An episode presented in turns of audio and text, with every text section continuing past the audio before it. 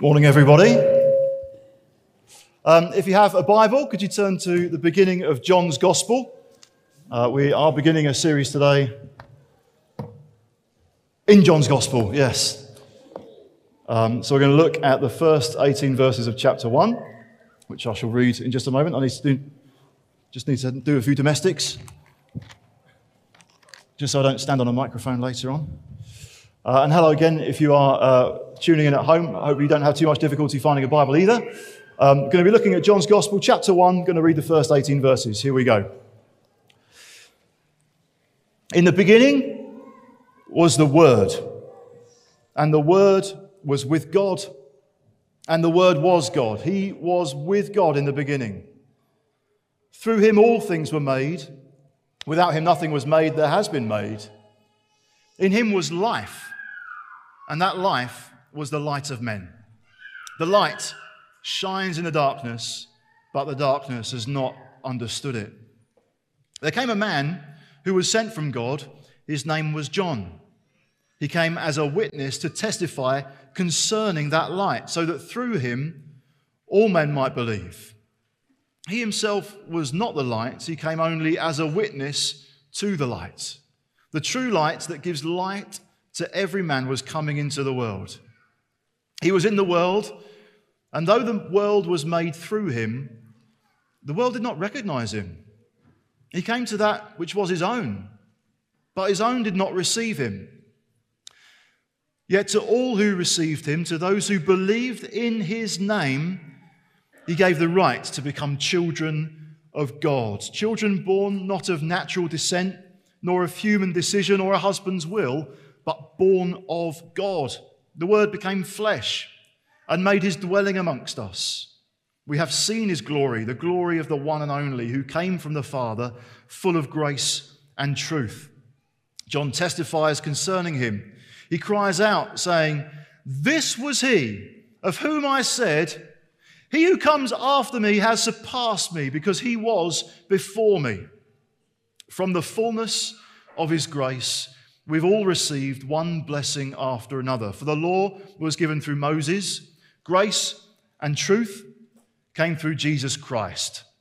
No one has ever seen God, but God, the one and only, who is at the Father's side, has made him known. I have to cast my minds back to, uh, to Rachel and I getting engaged and then married, and then after a couple of years, um, Rachel was pregnant with our, our first baby girl. And um, we got home one evening and discovered that we had been burgled uh, while, we'd been, while, we, while we had been out. Um, maybe someone had noticed our, our rhythm, our routine, and, um, and, and broken into our house. Sometimes we did leave it a little bit untidy, but this was something else. Every room, every drawer, every cupboard had been like rifled through. Things just tipped out on the floor.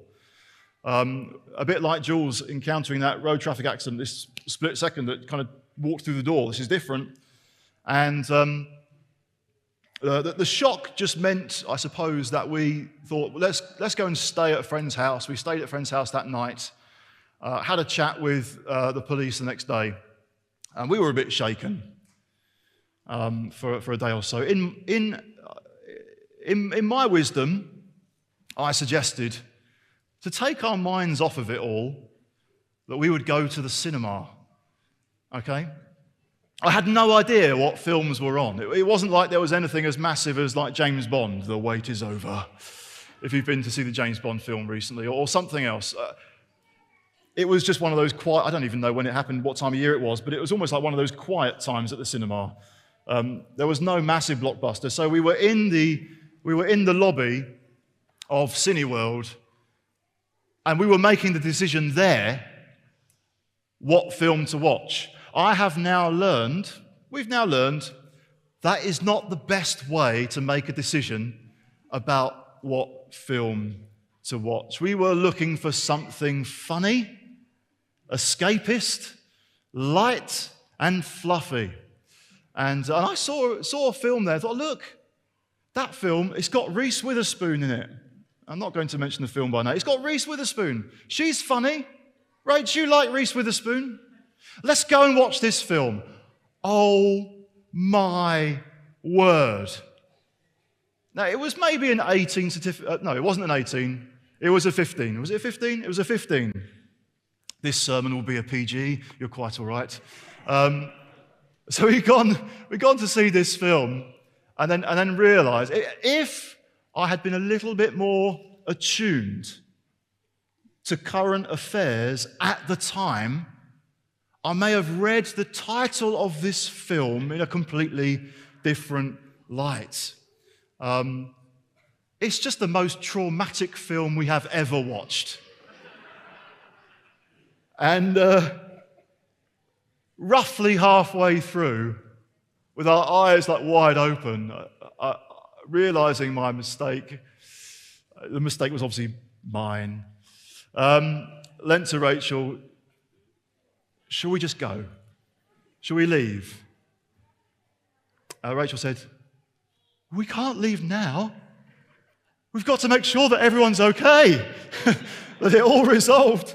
I don't think you could entirely say that it resolved happily ever after, but it, it, did resolve. We, we survived the experience. Maybe in some strange way it did take our minds off our own recent trauma uh, when we saw that film. And uh, what that has revealed to us, what that reminded me of this week, is just how helpful it can be to watch a trailer. Because in the trailer, it's like you get introduced to the film in just two and a half minutes. So it's, it's not a great cost in terms of your time, but if you watch the film, the, the trailer will help you to work out what is this story. And, and for us in that experience, is that the film that we really want to go and see? Uh, reading through these first few verses of John's Gospel, it's called a prologue, and you might think, well, what on earth is one of those? And you can read some.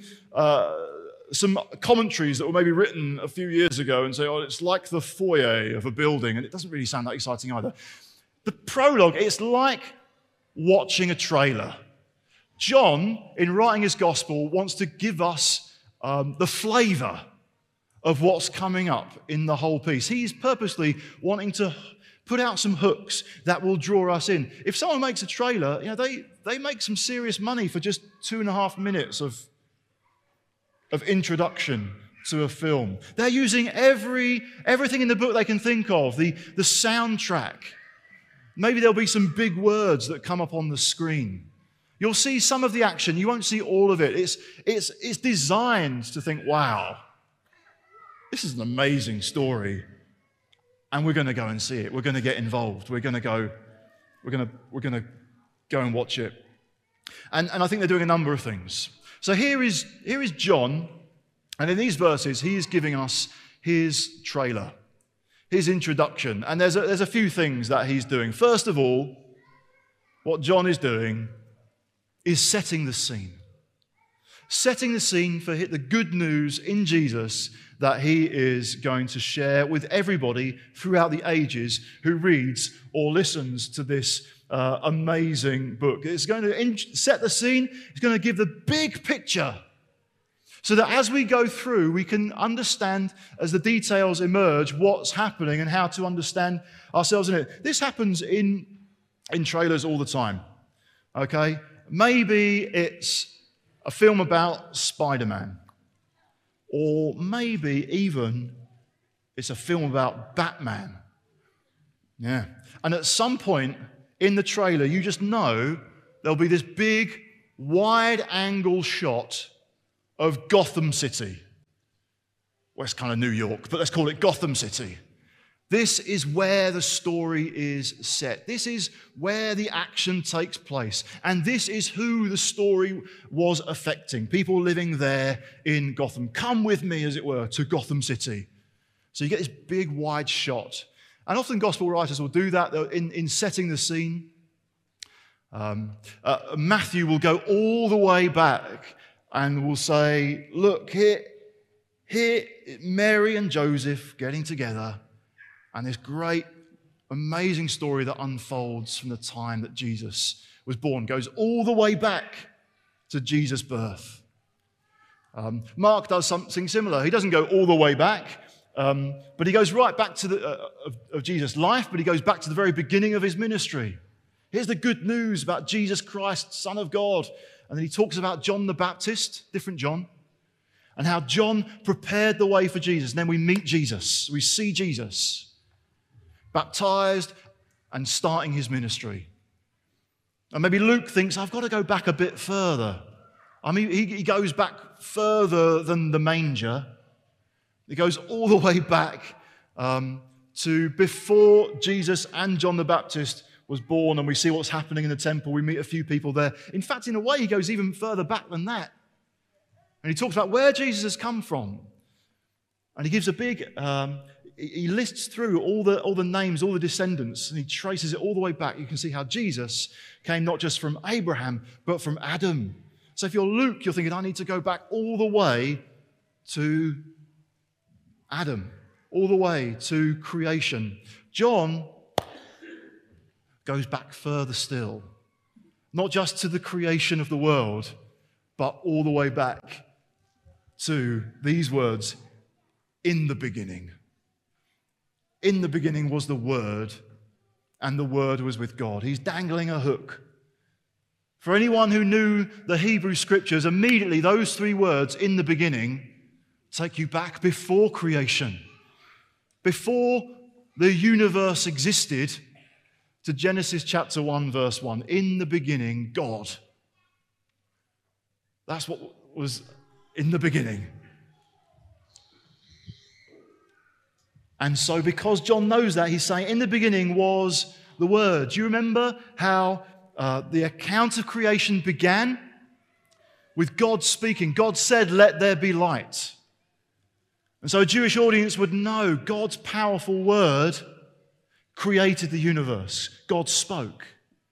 And now John's wanting to say, and here's a bit more that you can understand. And when you're hearing about Jesus, I want you to understand that the Jesus who came and became a part of history was the Word who was with God in the beginning, this powerful agent with God who is God and created the universe, created all things. And for those who weren't from a Jewish background but had more of a, a Greek education, they would be familiar with this word in the Bible, uh, the word, the Greek word logos.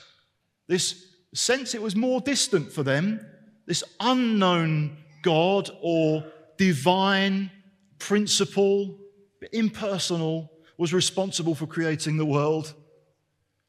And so John would be saying to them, I, I want you to know a bit more about how the world came to be. This logos, this word, is not some impersonal force we meet him in Jesus. You see, John starts where lots of us might finish. He, he wants us to know from the very beginning Jesus is God. Jesus, the Son of God, he, he exists before the universe existed. He was there in the beginning, uncreated, always there. Um, uh, grace and truth came f- through Jesus Christ. No one has ever seen God, it says in, in verse 18. No one has ever seen God, but God, the one and only, who's at the Father's side, Jesus, has made him known. Jesus reveals God to us. That's where we might conclude the story. Jesus is God. I rest my case. The end. Close the book. Maybe that's how some of us who know God, who walk with Jesus, think about evangelism. I'm going to get to know someone. I'm going to make friends. I'm going to share my faith. I'll dangle a few hooks into conversation. I hope they ask me a few questions. I might start talking about church, what I did at the weekend. Might talk about a little bit of my testimony, and eventually, eventually, we'll get to the really big news. Right at the very end, I'll be able to explain Jesus is God. And that's where we might finish. It's, it's called kind of friendship evangelism. Softly, softly, softly. Years of investment, long term, building up connection. One day I'll be able to make it clear. Boom. Jesus is God. And maybe sometimes we should start a bit more like John. It's utterly provoking, it's confrontational. It's, that's where he starts. If you want to make sense of my life, you know that I believe Jesus is God. I believe that Jesus laid down his life. I, do, I believe that God came in the flesh and lived amongst us. We can know him through the word and we can know him by the Spirit, and he's alive and he's living right now. I'm not ruling out ever those occasions for the softly, softly. Pray over the years, keep sowing, keep plugging away. But our faith can be more provocatively put about who Jesus is. Let's start there. John is laying his cards out on the table straight away. This is the way to understand the good news of Jesus. And if you don't get this, you won't get it. It's the key ingredient, the key thing to understand. Jesus is God amongst us. That's how he puts it later on in verse 14. The Word,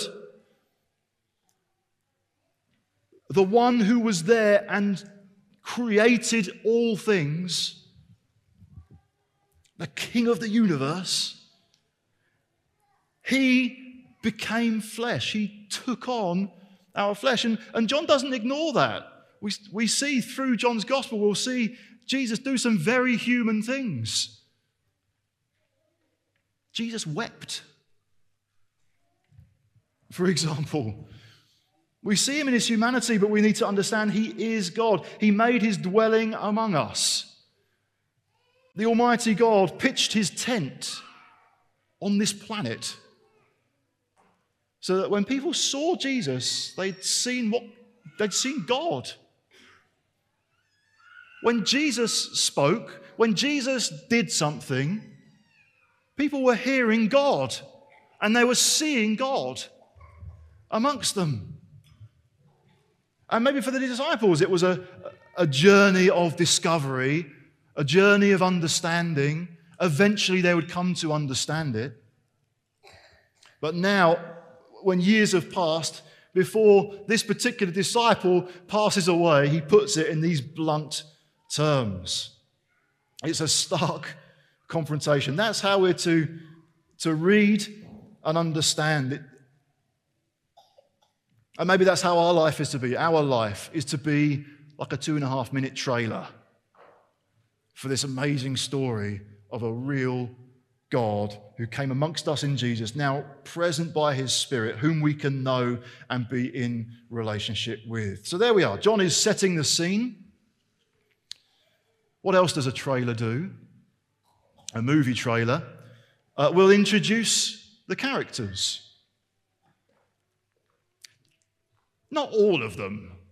Not every single character that we're going to meet in John's Gospel. There isn't time to do that. This is just two and a half minutes. Well, about 25 to be honest. But um, this is just a kind of brief introduction. So, what's John going to do? He's going to, he's going to land on some particular characters whom he wants to introduce. Obviously, in a way, he's done that with Jesus Christ, the Word, who's always been with God at the Father's side. He also introduces uh, one other person in particular. There came a man who was sent from God. His name was John. He's not talking about himself. The John who's writing this gospel describes himself a bit more vaguely, just the disciple that Jesus loved. That's how he kind of includes himself in the gospel later on. So when he just says the word John, he means John the Baptist. He just doesn't say the Baptist. He's talking about John, a prophet sent from God who was point, whose, whose role was to point to Jesus. He would come, he baptized people. He had an amazing ministry. It says at the beginning of Mark's gospel, like the whole Judean countryside and everyone from Jerusalem went out to listen to him. Not necessarily, not meaning every single individual, but just saying, look, his ministry was massive, it was widespread. Not just urban Jerusalem dwellers, but people from countryside all over Israel. People had heard about this is before Instagram, this is before Facebook and WhatsApp, this is before YouTube, this is before hybrid meetings, it's before it's before the printing press, for goodness sake. You know, word spread. There's this guy called John, and we think God has sent him. He's got this amazing message, this amazing ministry. People were flocking to him and getting right with God as a result. They were baptized, getting baptized to confess their sins, saying, I'm not right with God. I need to get right with God. Whatever happens right now, I'm going to get right with God. Go on then, in the Jordan, in you go, really wet, back out again. Right, live differently. Turn away from your sin. He had this, this massive ministry. And I think in some respect, that's why he's being included here. Why? Because John the Baptist could easily be mistaken for the hero of the story. Just think about it for a moment. His ministry was that massive. Consider this as well when you go to the book of Acts, chapter 19. This is years after Jesus' death and resurrection. This is, uh, Paul has now been a believer for some time and he's traveled to loads of different places away from Israel. And he arrives in a place called Ephesus.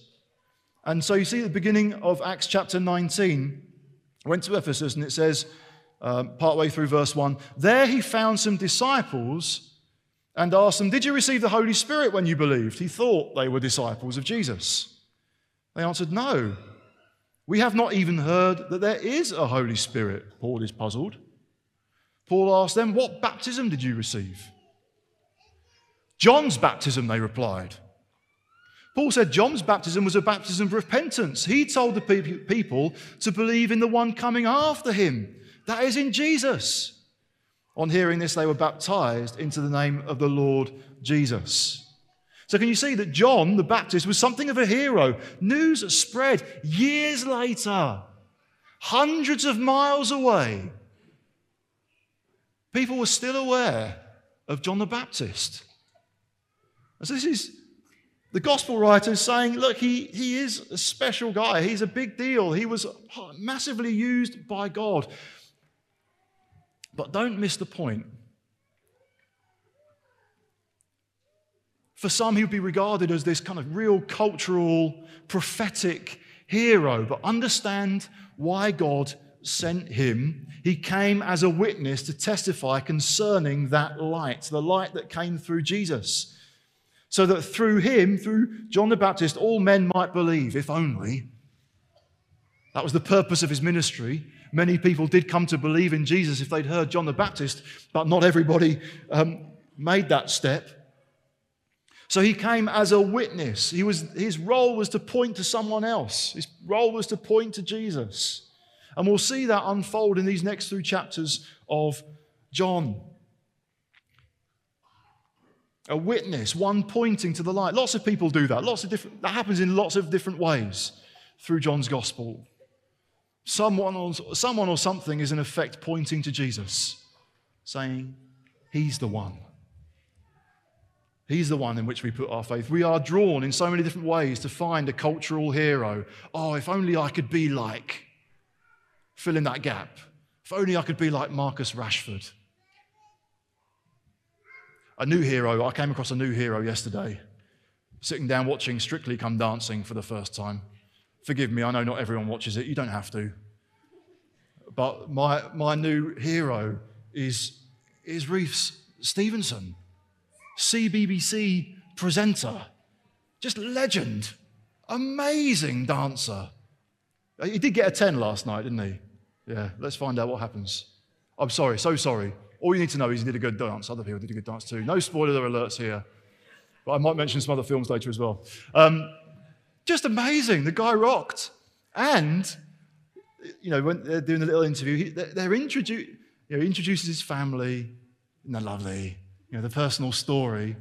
And he introduces his local church. And they're there. And then they're there kind of live. And they, and, and they, show them, they show the local, you know, show their church, so like just auditorium slightly smaller than this, all waving at the camera. The image is blurry. Yeah, that's the local church. Just like struggling with tech. But we're here, we made it. We're on telly, everyone. But, you, but you've got this guy on movie week. Oh, I fit so well.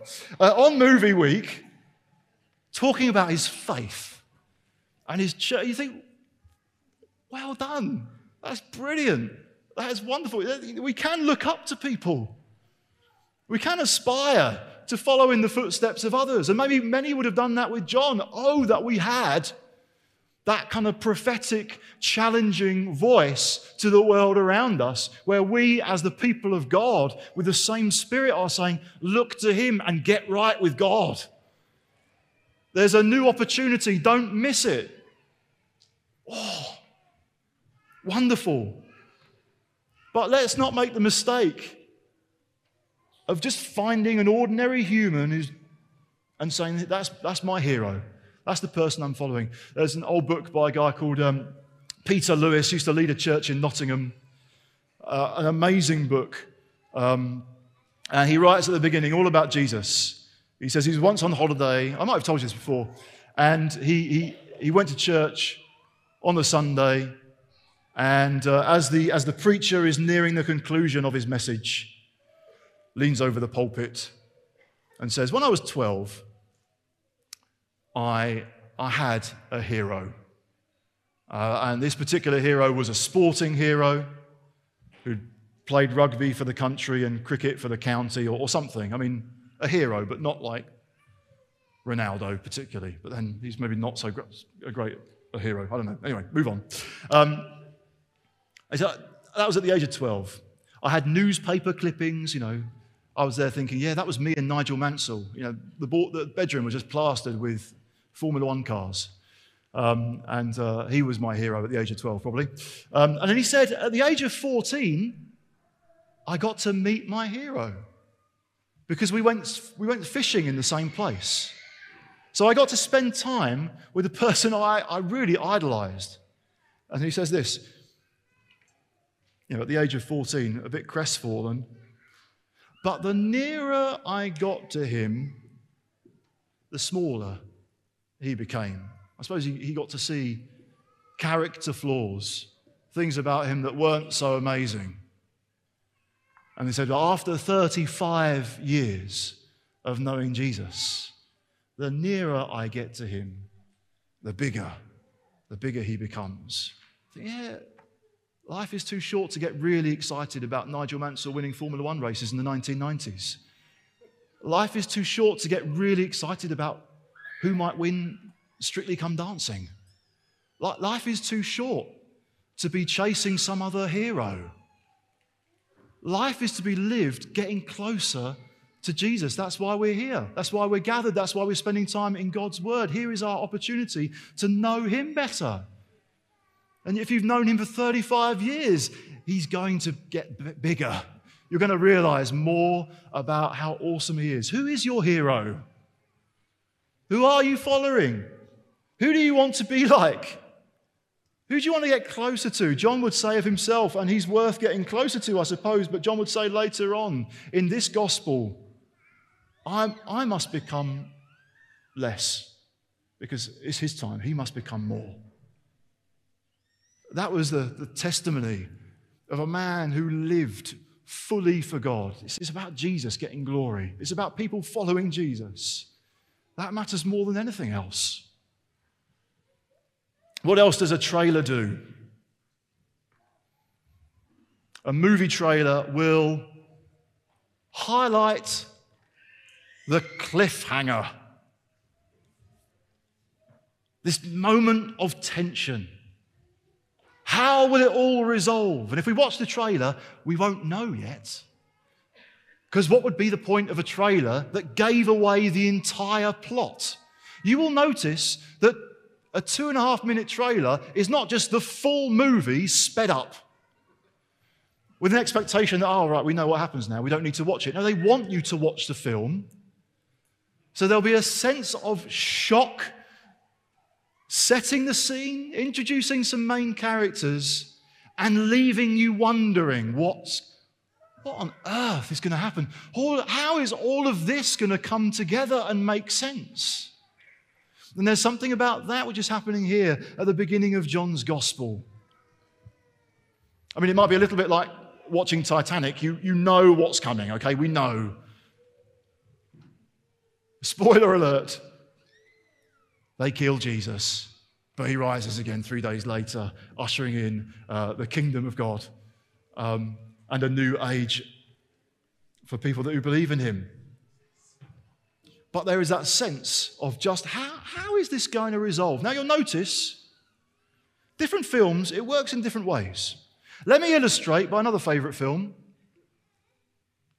I'm ignoring A Team this time. I kind of realised afterwards that's just way too niche. They did make a film of the A Team, but we're not going there. We're going to Paddington. Show of hands, please. Have you seen the film Paddington? Like I said, it's a PG, guys. You're fine. Okay. If you haven't seen the film Paddington, here's what you need to know there's this lovely bear, uh, and he travels all the way uh, from Peru. Yes, Peru, we have the flag. Um, all the way from Peru to London in hope of receiving a warm welcome. And he is just the most special, endearing, wonderful character. But you'll notice this often, what a film does, the, the, the drama is, you know, what, what is the main character, in this case, like Paddington or someone else? Um, you know, what, what do they learn and discover about themselves, their own weakness and flaws, and how do they themselves change? Let me put to you that in the film Paddington, the bear doesn't change. He's just gloriously himself in all these different situations and scenarios. Where the drama is, is how will people respond to Paddington? And some people dismiss him. And some people get angry. They want to get that bear. Some people start grumpy or start disillusioned. And then they meet Paddington. Forgive me, just, just go with me for a little bit longer. And they themselves get transformed and their lives get turned around. The drama here is not what Jesus is going to discover about himself, as though he didn't know his own identity. The drama is what will happen when other people encounter Jesus. And through the gospel, we see these stark and different responses. And I'm not going to introduce them all now because what would be the point? We've got a whole series for that. But the question is, how will we respond to him? Let me mention another film where I think, um, how will we remember, how will we respond to him? Actually, the, uh, that's right at the heart, right at the very center of this passage from verse 10. Speaking of him, he was in the world, and though the world was made through him, the world did not recognize him. He's gone. He's not come from Peru, but he has traveled a huge distance, and he's pitched his tent amongst us, and he's revealing God to us. How will people respond? He would be expecting a welcome because this is the world that he created, but what happened? He polarized his opinion. And the world was made through, him. he created the world, but the world itself did not recognize him. He came to that which was his own. And here's the hint of what's to come. But his own did not receive him, he would be rejected. Yet, to all who received him, to those who believed in his name, and here is the crux, he gave the right to become children of God. Children born not of natural descent, nor of human decision or a husband's will, but born of God's. God's plan for your life is that you are born twice. You have your birthday, and you remember when you came into the world, but this world is corrupted, it's not a safe place to stay forever. And God wants you, through Jesus, to come into a new creation, a new heaven, and a new earth. There is this offer of life, a life that is eternal, a life that is eternal, but we have revealed to us and can walk in right now. God wants us to have a new life, and that's why He sent Jesus. And there is this amazing offer then to all who did receive Him, to those who believed in His name. And John will wrap up his gospel with a similar encouragement in John chapter 20. and verse 30. He gets to, right to the end and he says, Jesus did many other miraculous signs in the presence of his disciples, which are not recorded in this book. Like John is saying, here's just a few things that he did that were amazing. But these are written that you may believe that Jesus is the Christ, the Son of God, and that by believing you may have life in his name. True life, real life, ultimate life, not always easy life. If Jesus wouldn't be received by his own, you won't be received. You will experience some rejection and suffering by, by following Jesus. The road won't be easy, but the road will be good. And what do we encounter in this Jesus? It says, From the fullness of his grace, we have all received one blessing after another. What blessing is he talking about? Well, he's saying, Well, the law that was given through Moses, that was a blessing. God blessed his people. God rescued them out of Israel. God said, You're mine. I've chosen you, not because you're special, but I'm making you special because I love you. I'm going to reveal myself to you, and I'm going to do that through the law, through the first five books of the Bible. I'm going to reveal myself to you. This is how you can know me. That was a blessing. But then another, even greater blessing comes for grace and truth came through Jesus Christ. And now we're going to go through this series and we're going to see what grace and truth look like in what Jesus did and what he said. Who would reveal a God of just ridiculous kindness and blessing and goodness. This massive story, then, that we are invited to become a part of by believing in his name. See the signs. Listen to the people who are saying, Look to Jesus. See what he did. See what he said.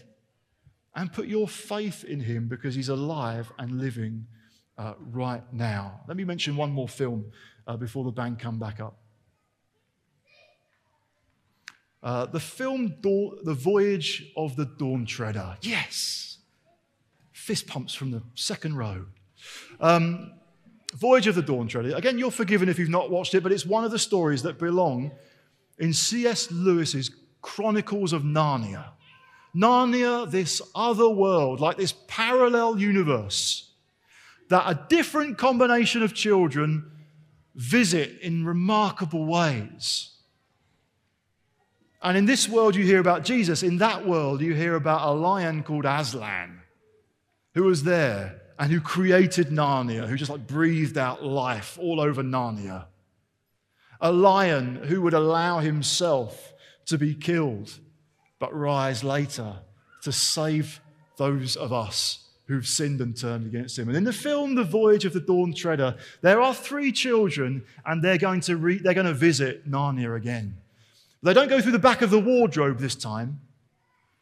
They're in a room and on the wall of the room is a picture of a boat on the wall. And they, the three of them, Edmund and Lucy, they have been to Narnia before. They have already met Aslan. They know it's real. And Eustace, who doesn't know that yet. And they're looking at the picture on the wall and talking about whether they like the picture or not. It's of a boat on some raging seas. And as they look at the picture, something crazy happens. Now, let me just point out I'm talking now about the book, not the film. Okay? It's one of those classic examples where the book is better than the film. They had to change it for the film, read the book. So, in the book, they're looking at the picture, and suddenly,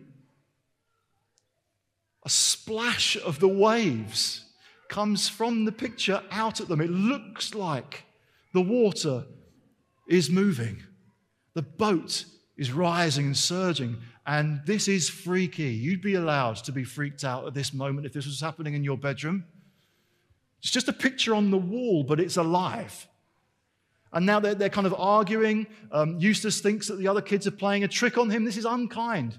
And he steps forward to take the picture off the wall and throw it on the ground. But as he steps forward, he realizes he stood on the picture frame. He's now in the picture, looking at the water in the boat and looking back at the bedroom. And the bedroom grows and gets bigger. And all three children go into this new world, this new life. I think that's what John in his trailer wants for us.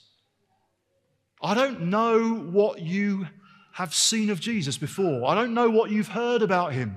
I don't know if you like the portraits that you have in your mind about Jesus. I don't know how you piece that together, whether it was through uh, uh, uh, being part of a church that was, that was uh, kind of oppressive or dry or crusty or whatever, or, or some difficult experiences. I don't know if it's a total mystery to you. Met people before have said, when I, before I came to Jesus, I, I had no, I, I had nothing to go on. I wasn't raised reading the Bible, going to church, anything. Complete non Christian, unchristian, de Christianized life. And then I met Jesus. That was interesting. I, I don't know. It might feel like being Eustace. You feel like someone's playing a trick on you, a kind of confidence trick. Why? You're setting me up. I don't like it. But through John's gospel and through God's word, you can suddenly find yourself stood in the picture. Realizing we're not just having a discussion about information, we're not just reading words from a page, working out what we like and what we don't like about the portrait. John is giving us a way of coming to faith in Jesus and having life in his name, a whole new life where you will see things differently and you will know God. You will know Jesus. And maybe before we wrap up, it's a bit like being at Edmund and Lucy. You know. You've been there before. In that sense, you believe. But maybe it's a while since you visited Narnia. Maybe it's a while since when you opened up the pages of the Bible, you were expecting to encounter a living God who wants to shape your entire world by what his word says. Has your faith just become a picture on the wall? And maybe you still really like the picture. And maybe you can talk about it. And maybe you can remember those times when, once upon a time. Oh, do you remember when? When God was doing things? No. Is that, is that what it's become?